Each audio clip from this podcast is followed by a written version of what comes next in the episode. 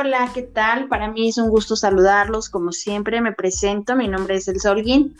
Y pues el día de hoy tengo una invitada, la cual que pues, por casualidades de la vida, pues me toca coincidir. Y que queremos tocar un tema que creo que para, los momentos, para el momento social que estamos viviendo, creo que es un, es un tema súper importante para poder ir generando estos cambios eh, en, en, la sociedad. O sea, este como observar estos detalles donde de repente como sociedad seguimos cayendo, ¿no? Este, Cris, muy buenos días. ¿Me ayudas a presentarte? Contarnos un hola. poquito. Hola, hola Elsa. Muy buenos días. ¿Cómo estás? Muy bien, muchísimas gracias. Bueno, yo soy Cristina, este, soy psicóloga y sexóloga. Eh, bueno, yo me dedico a trabajar el tema de abuso sexual infantil y pues cualquier eh, tipo de tema relacionado con sexualidad. Este, ya tengo más de, de ocho años de experiencia en todo esto. Y este, pues bueno, yo vivo en Puerto Vallarta, eso es importante. Este, y pues ahora me, que me haces el, me da mucho gusto que me invites a participar en tu proyecto, ¿sale? Muchísimas gracias, Cris. Pues sí, este, eh, como comentaba, ¿no? Este, afortunadamente tenemos eh, esta oportunidad de coincidir y este, el día de hoy queremos tocar un tema que, como comentaba, ¿no? Creo que es como bien importante para ir generando poco a poco estos cambios de cómo se ve y cómo vemos el amor, ¿no, Cris? Así es. Pues es un tema muy importante. Este, a mí me gusta mucho este, este tema de, amor, amor romántico y todo lo que implica la deconstrucción de esto, ¿no? Porque culturalmente pues estamos súper unidos a esta idea de, del amor romántico, del amor que aparece en las telenovelas, del amor que aparece en los libros en muchas ocasiones, ¿no?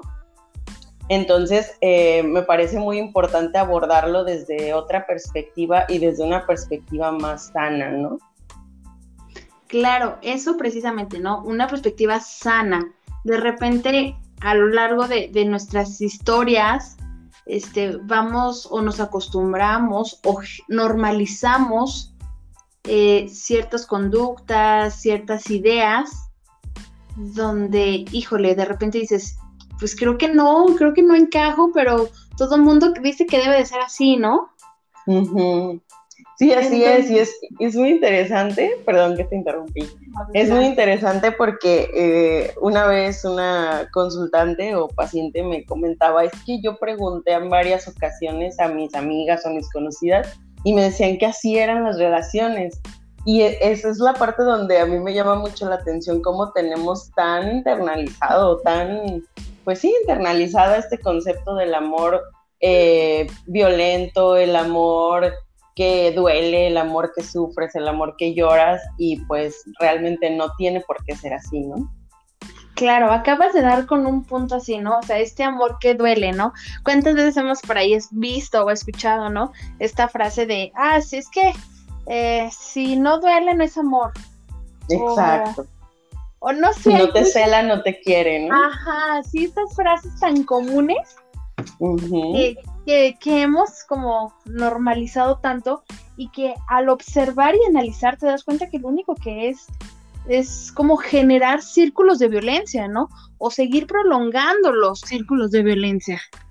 Exacto. Y vivir en el mismo círculo que se ha vivido antes, ¿no? En anteriores generaciones. Decían, antes los matrimonios duraban muchísimo, ¿no? Bueno, duraban porque se toleraban muchas violencias, ¿no? Y no estoy hablando de que todas las mujeres fueron golpeadas, pero sí fueron violentadas de alguna, de varias formas, ¿no? Que no siempre va a ser la parte física. Entonces, todo esto es como la, la parte del amor romántico que no nos deja o no nos deja percibir como que debe existir un amor sano, ¿no? Que existe un amor sano y que ese compañero o compañera que nosotros o nosotras vamos a elegir en nuestro camino eh, puede ser un compañero o compañera que nos ayude a, a crecer, que nos ayude a ver el amor desde otra perspectiva, ¿no? Claro. Oye, Cris, me gustaría que me ayudaras un poquito como definiendo para las personas que nos, que nos escuchan como cuál es esta, pues, pues no definición, pero esta, no sé, o sea, cuál es el amor romántico, ¿no? Como para ir, empezar a identificarlo.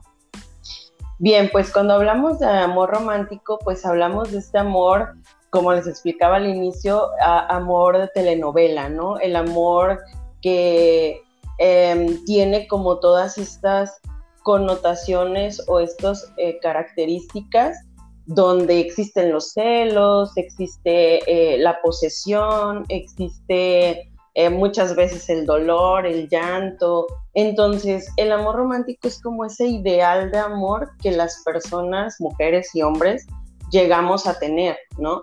Eh, en este ideal del amor como quisiéramos que fuera o como nos lo han representado muchas películas, novelas y todo lo demás, este, es esta, esta parte donde tiene que haber algún tipo de violencia o sufrimiento, ¿no? Y ojo, no nos damos cuenta en muchas ocasiones, como te lo decía hace ratito, ¿no? Creemos que los celos son, son parte de que él o ella me aman, ¿no? Y no es así. Eh, sabemos que los celos pues es una, situación que nos habla de, de la desconfianza, ¿no? Que nos habla de la inseguridad. Entonces, eh, cuando se analiza este término eh, que tiene pues relativamente poco tiempo existiendo, es cuando nos damos cuenta que existe este amor sano, ¿no? Y que sí se puede hacer una relación de manera sana. Claro, por ejemplo, yo cuando, mm, bueno, no sé si tenga más o menos relación, y a mí es algo que en este momento me causa mucho conflicto, ¿no? Eh, está muy de moda esta parte de, ah, la tóxica, ay, el tóxico, y todas estas bromas que se generan alrededor de esa, de, mm, de esa figura, ¿no? Y, a mí me, me causa mucho conflicto porque digo, eh, empiezan como de broma, como, ah, sí, pero creo que es una manera de normalizar conductas en esta nueva generación, ¿no? Exactamente, ¿no? O sea, a lo mejor, eh, por cuestión cultural, a lo mejor nuestras abuelas, nuestras mamás, este, o nos, hasta nosotros, nosotras, nosotros, este, todavía tenemos esta educación de amor romántico. Claro. Eh, estamos ahorita en, una transición, bueno, así lo creo yo, en una, una transición como de, pensamientos, como una nueva generación que va llegando como un poquito más revolucionada, ¿no? Entonces, de repente, estas conductas o estas eh, normalidades que se van dando de, de la tóxica, que, no sé, normalizar ciertas conductas, creo que, híjole, nos va frenando a esta evolución, ¿sabes? Sí, sí, sí, claro, y estoy completamente de acuerdo contigo, ¿no? Sí, está súper de moda el decir la tóxica, el tóxico y jajaja, ¿no? Y en este, en esta, en esta cuestión creo que estamos normalizando nuevamente eh, como esta parte de las relaciones no sanas, ¿no? Es como decir, ay, este, mi novia la tóxica, ¿no? O sea, mi novia la que emocionalmente no ha aprendido, mi novia la que, o al contrario, ¿no? Mi novio el tóxico, ¿no? Ay, pues es que me cela porque me ama, pero ay, amo a mi tóxico, ¿no? Entonces, toda esta parte es como normalizar, volver a normalizar las violencias, ¿no? El hecho de que, eh, y, te vas a dar cuenta que todo el tiempo estoy hablando de violencias porque son pequeñas violencias, celos, este, arranques, eh, gritos, ofensas, entonces, son violencias emocionales, que si bien no hay algo físico, pues de todos modos existen.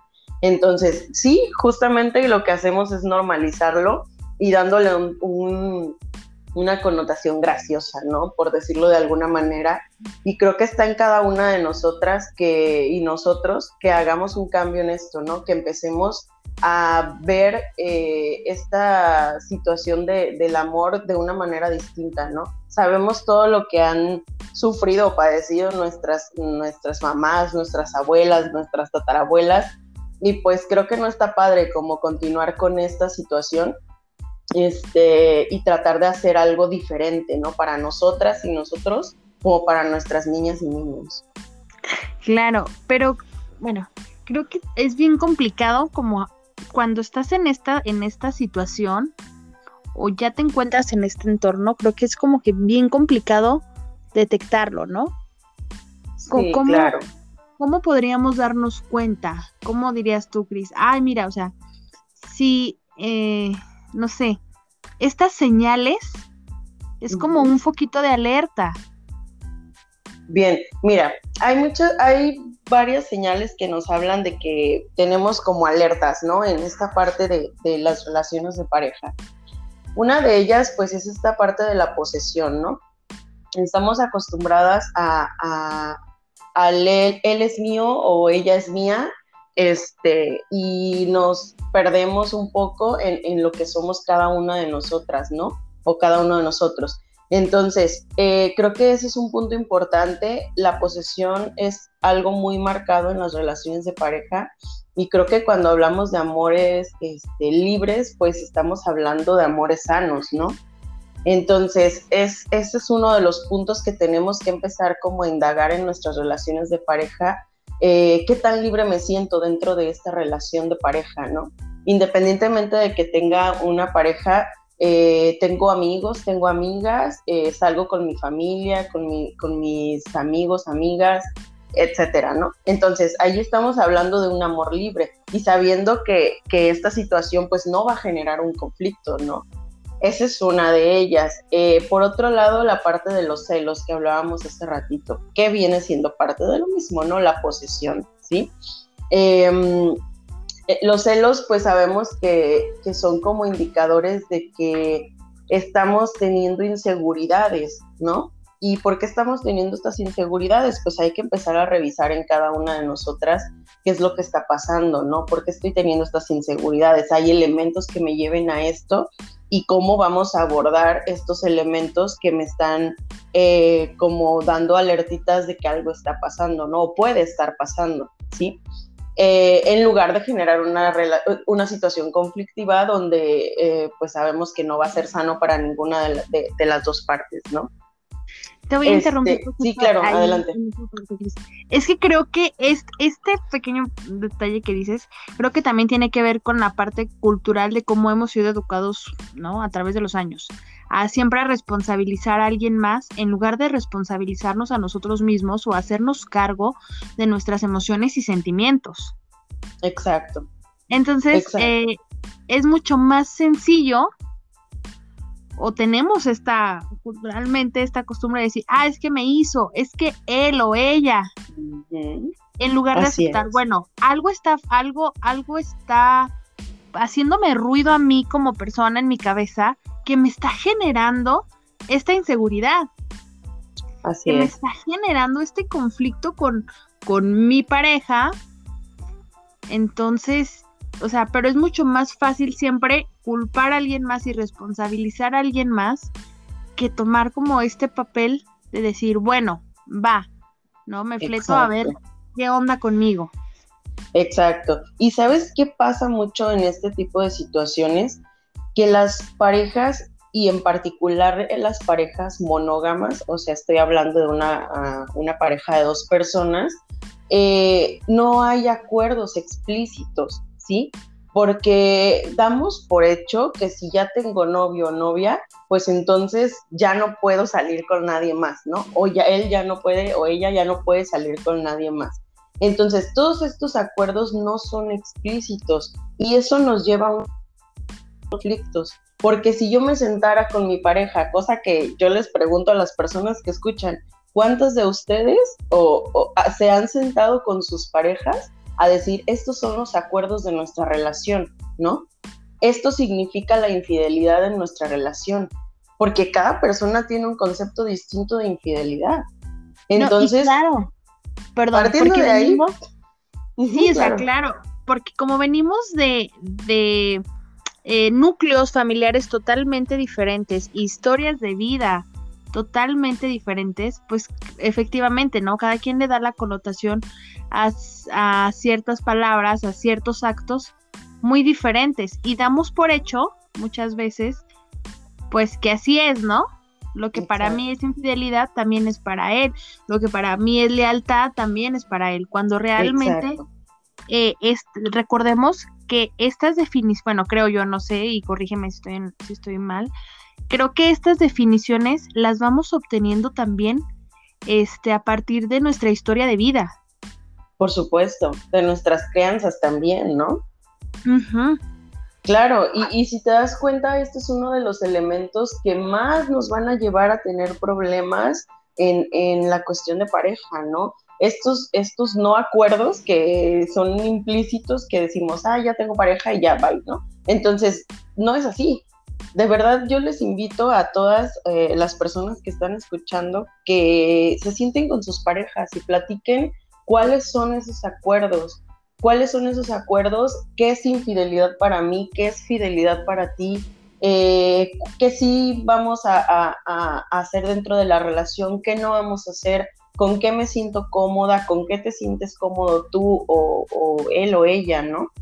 Entonces, esta es la parte importante de las relaciones y vamos a caer en un amor mucho más sano y mucho más real, ¿no? Porque acuérdate que en la relación idealizamos mucho a la pareja y creemos que tiene muchísimos elementos y le damos muchas connotaciones positivas y muchas cosas que al final terminan, eh, terminamos diciendo, Mm, no era lo que yo creía, ¿no? O no era lo que yo pensé, o me mostró una cara primero y después otra, ¿no?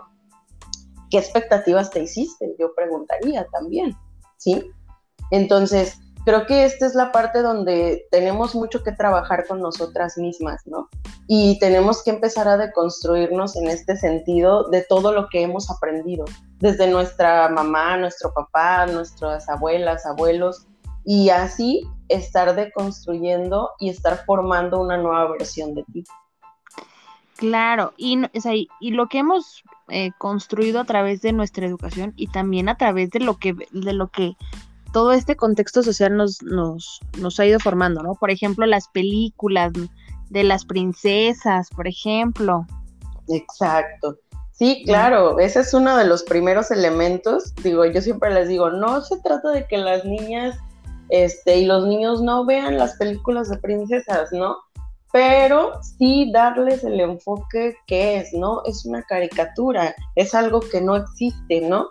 He tenido bastantes consultantes, eh, pacientes que sufren, de verdad sufren porque no alcanzan un amor o una relación como la que vieron en sus infancias en esas películas, ¿no? Entonces, esto es muy triste porque te das cuenta de la irrealidad en la que vivimos cada una de nosotras, ¿no? Y decir, espérame, o sea, está padre que veamos esas películas, pero también hay que darles la connotación real, ¿sí? Sí, ¿no? Te pasas toda la vida esperando al príncipe azul que nunca llega. Exacto. Que nunca va a llegar, ¿no? O sea, y, o sea, no, y, se te va porque somos personas reales, ¿no? Exactamente, y se te va la vida buscando ciertas expectativas donde dices, híjole, pues, y no, o sea, porque como lo acabas de decir, ¿no? O sea, somos personas reales que nos hemos venido formando entonces a través de todo este conocimiento y experiencias y pues encontrar a alguien como en una película de Disney está bien difícil. Exacto, está complicado, ¿no? Digo, estas películas eh, nos dan muchos, analizados desde este punto, nos dan muchos elementos, ¿no? Como algunas de esas princesas pierden su identidad, ¿no? Pierden su identidad, digo, hablemos un poco de la sirenita. ¿Qué pasa con la sirenita, no? Una de mis películas favoritas. ¿Qué, ¿Qué, pasa con esta princesa, no? Pues pierde su identidad, pierde su familia por por perseguir a un hombre, ¿no? Por complacer a un hombre, por convertirse en ese, en ese humano o humana que este, él quisiera tener, ¿no? Entonces, creo que esto es uno de los aprendizajes más grandes que nos dejan cada una de esas películas, viéndolas desde este punto de vista, este, y que de la misma manera podemos mostrarle a nuestras niñas y niños, ¿no? Que eso no es la realidad, ¿sale? que en la realidad nos vamos a topar con humanos, con humanas, con personas que tienen situaciones que resolver, con problemáticas, con mundos completamente distintos al mío, ¿no? Claro, efectivamente, ¿no? Y, y, y no normalizar esas conductas, ¿no? El decir, bueno, pues sí, dejó su identidad por un hombre o por una persona, así es la película, pero, o sea, tú tienes que trabajar, o sea, enseñarle a nuestros niños, o sea, tú tienes que trabajar en tu identidad y no puedes permitir ni que te la quiten ni cederla. Exacto. Exacto. No, no, puedes ni cederla ni, ni permitir que, que, poco a poco con estas acciones este, te la vayan quitando. Exacto. Y acuérdate que somos seres cambiantes todo el tiempo, ¿no?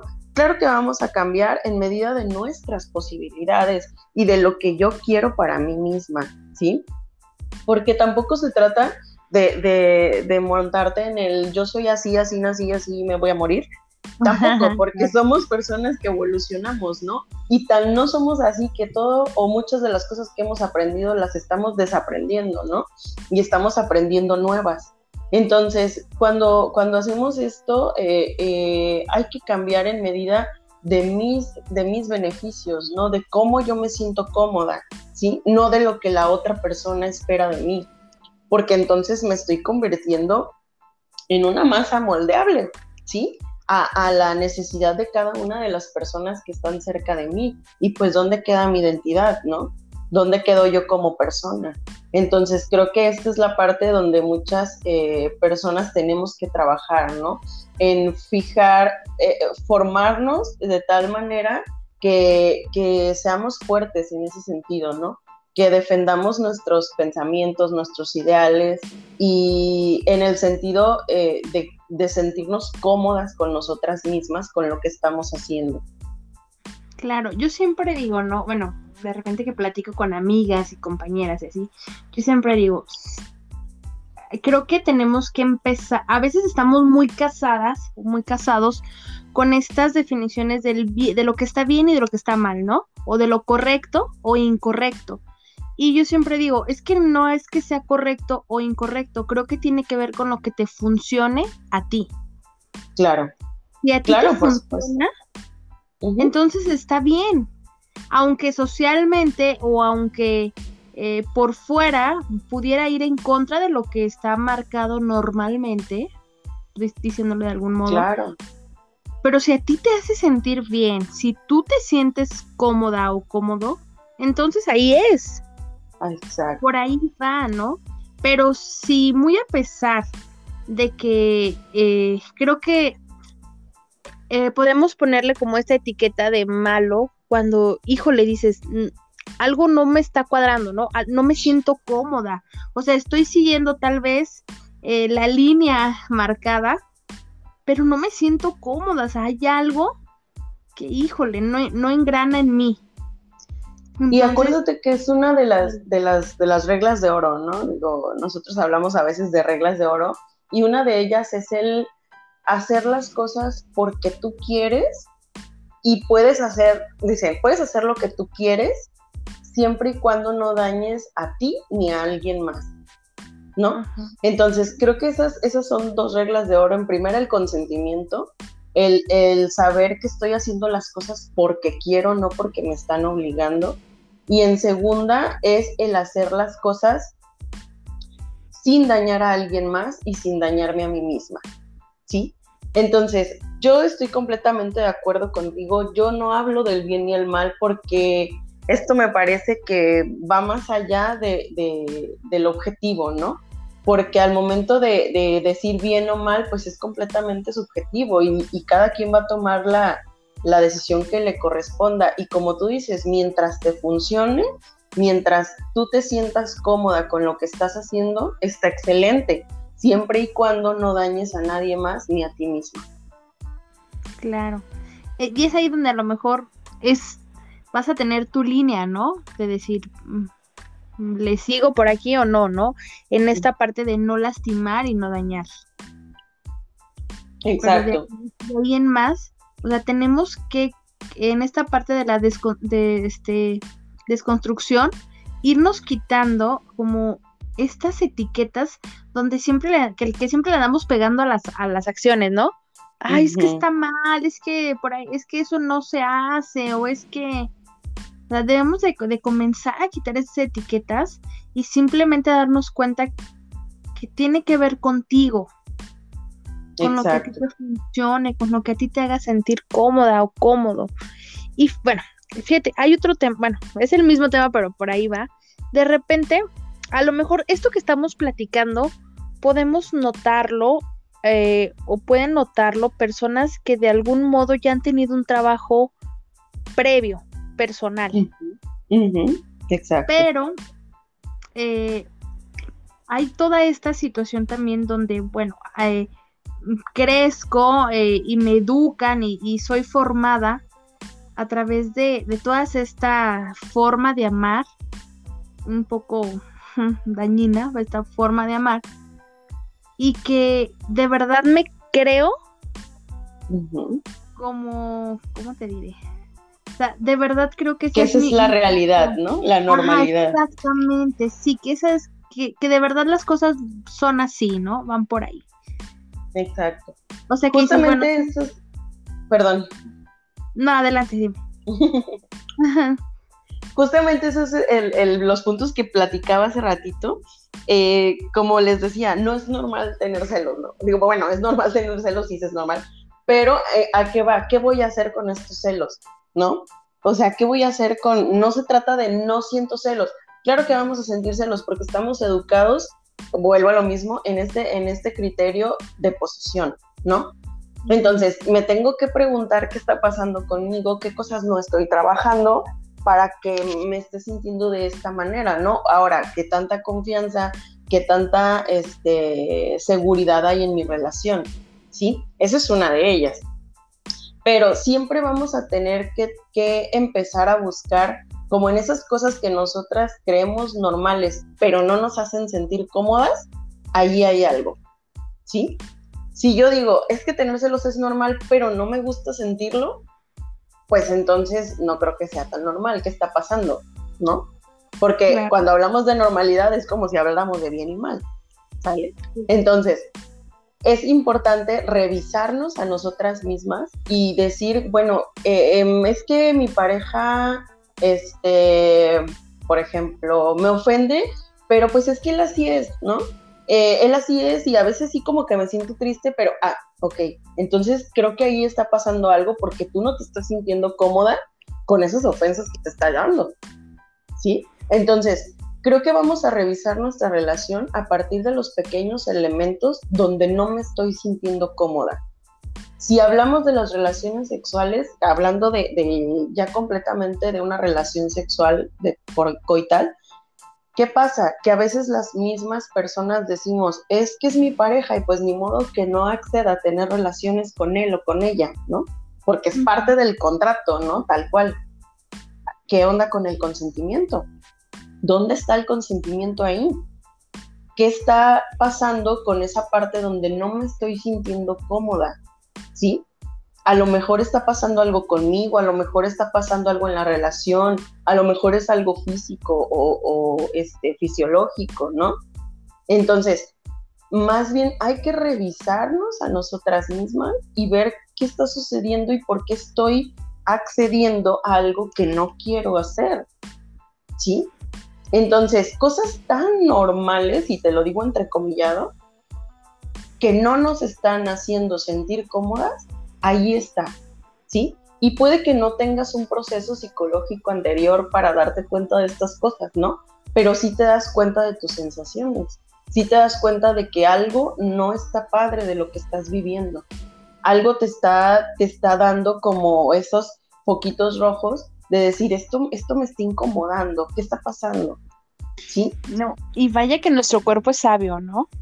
Sí, sí, sí, claro. Esto es bien importante, Elsa, porque, perdón que te interrumpa, pero se me, ahorita lo recordé, es sumamente importante hacerle caso a nuestro cuerpo, ¿sí? Hacerle caso a esta parte donde esas pequeñas sensaciones nos están diciendo que algo no está bien.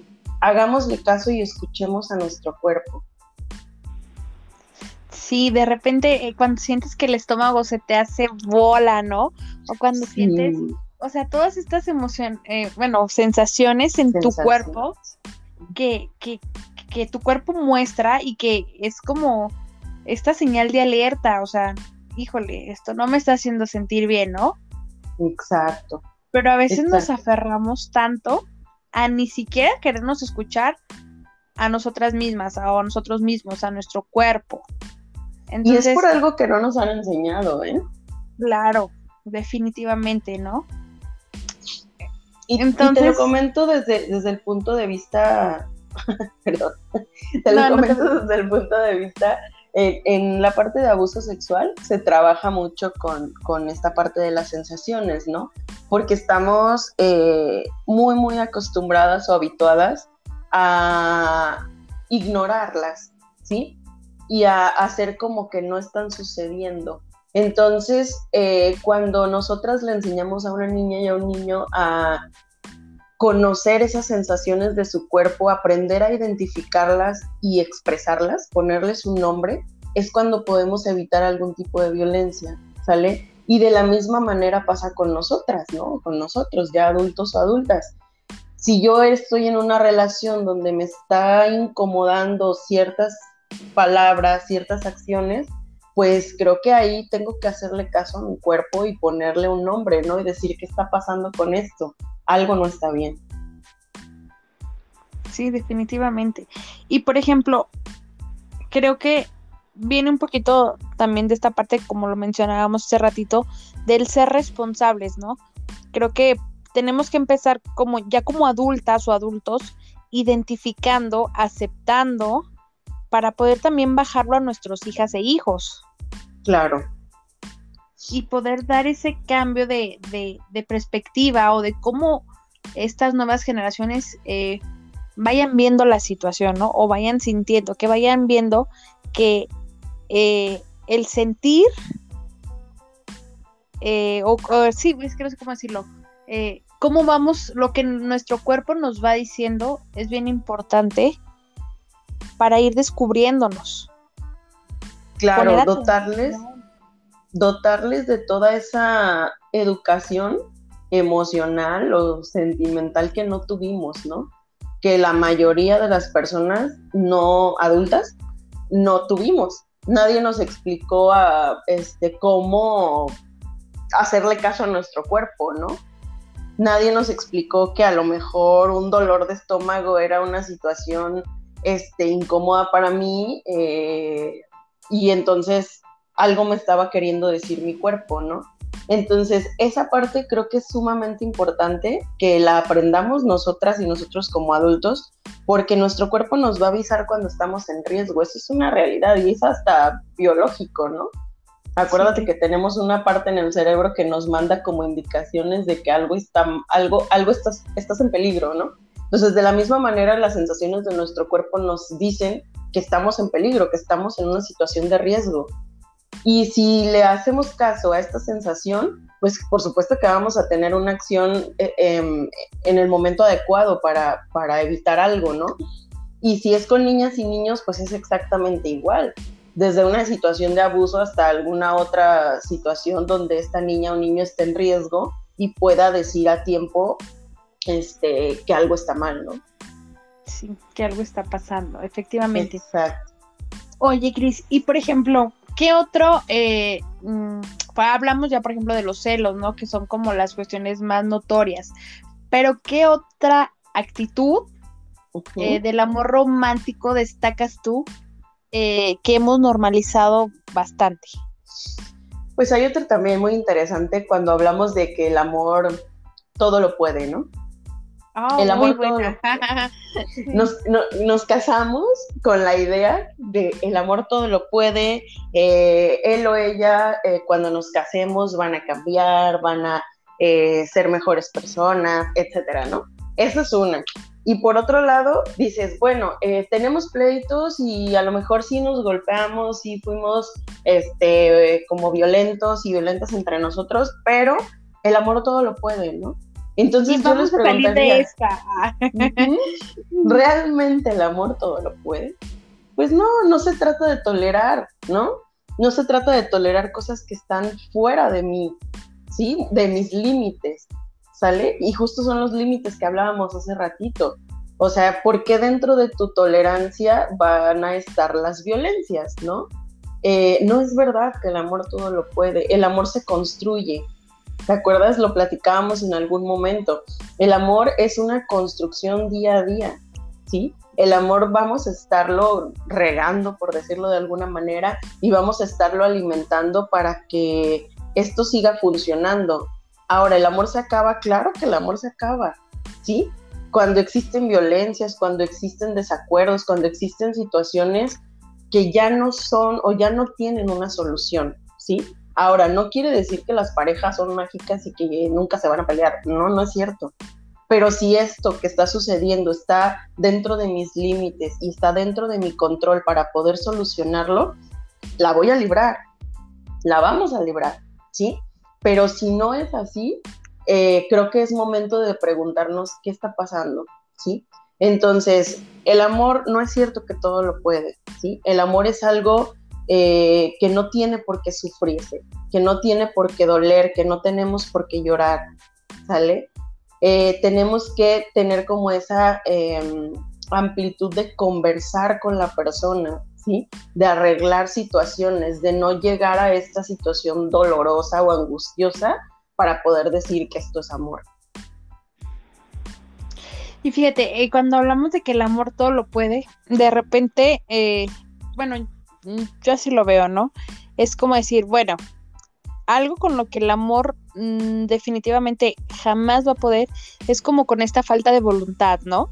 De repente hay situaciones, eh, circunstancias en la pareja donde, no sé, X situación y uno dice, no, pero vamos, o sea, una parte de la pareja dice, bueno, sí, vamos a salir adelante, todo va a estar bien y, le vamos a echar ganas. Pero ¿qué pasa cuando la otra persona no tiene voluntad, no? Entonces es como observar y decir, híjole, pues es que si no hay voluntad, no hay esta empatía, o sea, es, esa también es una señal de decir, híjole, creo que ya no es mi lugar. Exacto.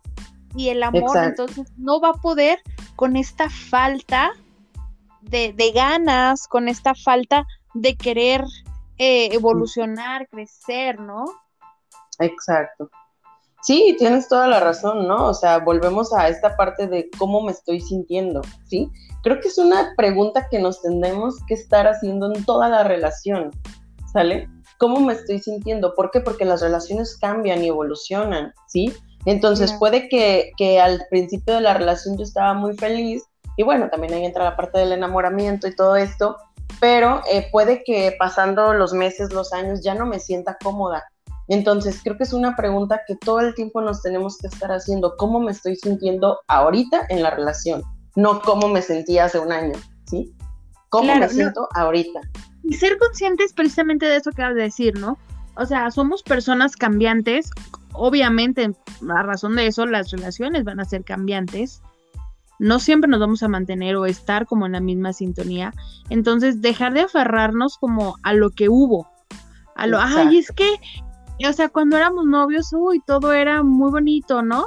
O, ay, es que, o sea, hubo un momento y sí, se vale y lo viviste, sí está bien padre, pero ahorita estamos en otro momento. Exacto. Y muy importante, ¿no? Como darte cuenta de tu, de tu estado actual, de la realidad en este momento porque vivimos mucho enfocadas en, el pasado, ¿no? En lo bonita que fue la relación hace dos años, ¿no? Ok, hace dos años estabas en otro momento tú, estaba en otro momento la otra persona y la relación, ¿sí? Entonces, ¿qué está pasando ahorita? Así como esa persona ha ido evolucionando y yo he ido evolucionando, ¿seguimos en la misma línea? Esa es como la pregunta que tenemos que hacernos, ¿no? Para poder ver si vamos por el camino adecuado, ¿sí? Para mí, por supuesto. Porque si ya no empatamos en este momento, pues entonces creo que pues no estamos hablando de algo sano, ¿no? Sí, porque ahí es donde empezamos a sacar o a observar todo aquello que no habíamos visto, ¿no? Y a incomodarnos cada vez más por situaciones que antes nos parecían eh, simpáticas, tolerables. Exacto. Y, a lo mejor ya no. Exacto. No, y, finalmente... Ah, sí, adelante. No, adelante, adelante. Finalmente, eh, quería tomar otro, otro punto que ahorita eh, recordé, que es esta parte de la media naranja, ¿no? ¿Te acuerdas cómo siempre nos han dicho, este, ya vas a encontrar a tu media naranja, ¿no? Eh, siempre hay un roto para un descosido y todas esas cosas, ¿no? Entonces... de hecho, lo platicábamos cuando, cuando nos conocimos, ¿no? Yo decía, esa, esa frase de siempre hay un roto para un, dos, un descosido, decía, ay, güey, estoy rota? O sea, es como ponerme el o sea, ya desde el inicio algo está mal en ti, ¿no? Y te van a escoger por esa parte mala que tienes. Así es. Sí, sí, sí. Y, creemos todo el tiempo como de, ah, estoy buscando a, mi, a, la parte que me completa, ¿no? O sea, ni siquiera es, es algo que me acompaña o alguien pues que me acompaña, sino es esta parte que me completa porque yo soy incompleta. ¿Sí? O sea, porque soy la mitad de una naranja, ¿sí? Soy la mitad de un algo o estoy rota y necesito un descosido, ¿no? O sea, esta parte donde, donde, donde tú tienes que... No eres, no, eres, no eres tú, pues, no estás completa, necesitas a ese otro o a esa otra para poder ser tú. Y eso no está padre, ¿no? O sea, partiendo desde ahí, vuelvo a lo mismo, ¿dónde está tu identidad? ¿Sí? ¿Dónde está esa parte donde tú eres tú y vas a acompañarte con la otra o el otro, ¿no? Sí, claro, o sea, y que al final de eso se trata, ¿no? Creo que a esta vida venimos, o sea, vamos haciendo lazos, vamos formando relaciones, pero para acompañarte. Exacto. Para ir, ir caminando y se vale decir, híjole, creo que ya en este camino ya no me toca ir contigo, ¿no? Y en general, no solamente en una relación de pareja, sino en nuestras relaciones, cotidianas, exactamente. En todas nuestras relaciones, decir, ¿sabes qué? Creo que hasta aquí. Creo que o sea, me acompañaste, eh, mm, fuiste una, o sea, algo que, que, me ayudó a crecer, a evolucionar, bla, bla, bla. Pero ya no vamos para el mismo lugar, ¿no? Exactamente, y se vale. Pero creo que también es parte de la cultura que tenemos como el, querer, oh, sí, como decías tú, ¿no? Eh, el feliz es para siempre, el de todo, todo se puede con amor y todo eso, y no es cierto, o sea, llega un momento donde dejas de ver hacia el mismo lado, donde eh, el camino que tienes enfrente es totalmente diferente para ambas personas y que a lo mejor están hablando el mismo tema, pero como lo que tenemos enfrente es, es diferente, o sea, no nos vamos a entender. Exacto, exacto. Y es esa parte donde, donde tenemos como esta, y, cosa que no existe a lo mejor en, en, el amor que nos han enseñado, ¿no? Esta parte donde podemos romper con esta relación porque ya no, no es, ya no es sana para nosotros. Si lo fue en algún momento estuvo muy padre, ¿no? Pero ahorita ya no es, ¿no? Ya no empata con mis metas, con mis proyectos, eh, ya no podemos continuarla, ¿sí? Entonces, ¿se vale? Por supuesto que se vale decir hasta aquí, muchas gracias por lo aprendido, muchas gracias por todo lo que hicimos juntos o juntas, pero eh, es suficiente, ¿no? Ya no hay más que dar en esta relación. Exactamente, y más porque, y fíjate, creo que ligado a esta parte de decir, híjole, gracias, bye, también eh, creo que a veces el, el decir gracias es bien complicado por todos estos estereotipos de fuera, ¿no? El, el miedo al fracaso, que es subjetivo, claro. Así es. O sea, creo que es meramente, meramente, Sí, claro, porque nos han, otra de las cosas que nos han enseñado es que el matrimonio es para toda la vida, ¿no? Y entonces el matrimonio, la relación o lo que quieras que sea para toda la vida, pues cuánto tenemos que tolerar, ¿no? Digo, si aprendemos a reinventarnos todo el tiempo, pues qué padre, ¿no? Y ya la hicimos. Pero ¿y si no? ¿Cuánto vamos a tolerar? ¿Sí? Entonces creo que esta es la parte importante. Yo te, yo te preguntaba en algún momento, ¿no, Cris? Porque dices, ah, mi, mm, estamos acostumbrados a decir mi esposo, mi esposa, mi novio, mi novia, ¿no? El, el, el mí y que es Como lo esa parte de posesión, ¿no? Ajá, lo que da el sentido de posesión. Entonces, mm, ¿cómo hacerlo ¿Cómo, cómo, se menciona sin poseer? pues mira, yo creo que en la parte del lenguaje, digo, sí es muy importante el lenguaje, ¿no? En todo lo que, en todo lo que hacemos. Pero creo que al momento de hablar de la pareja, pues estamos hablando de, de esa parte que me acompaña, ¿no? El compañero o la compañera de vida, en lugar de eh, mi esposa, mi esposo, mi marido, mi marido, eh, este tipo de, elementos que digo, no, no, es que esté mal que los mencionemos, ¿no? Sino que si nos vamos al fondo de todo esto, pues tiene una connotación posesiva, ¿sí? Entonces, no sé si te acuerdas que hablábamos de la parte de la esposa, ¿no? Entonces, donde la esposa, pues era en algún momento eh, eran mujeres que eran esclavas, ¿no? Y que tenían como una pulsera y no sé qué, y por eso las pulseras también se llaman esclavas, ¿no? Entonces, creo que es una, es una cuestión de investigar e indagar en la historia y, y darnos cuenta que todo esto tiene una razón de ser.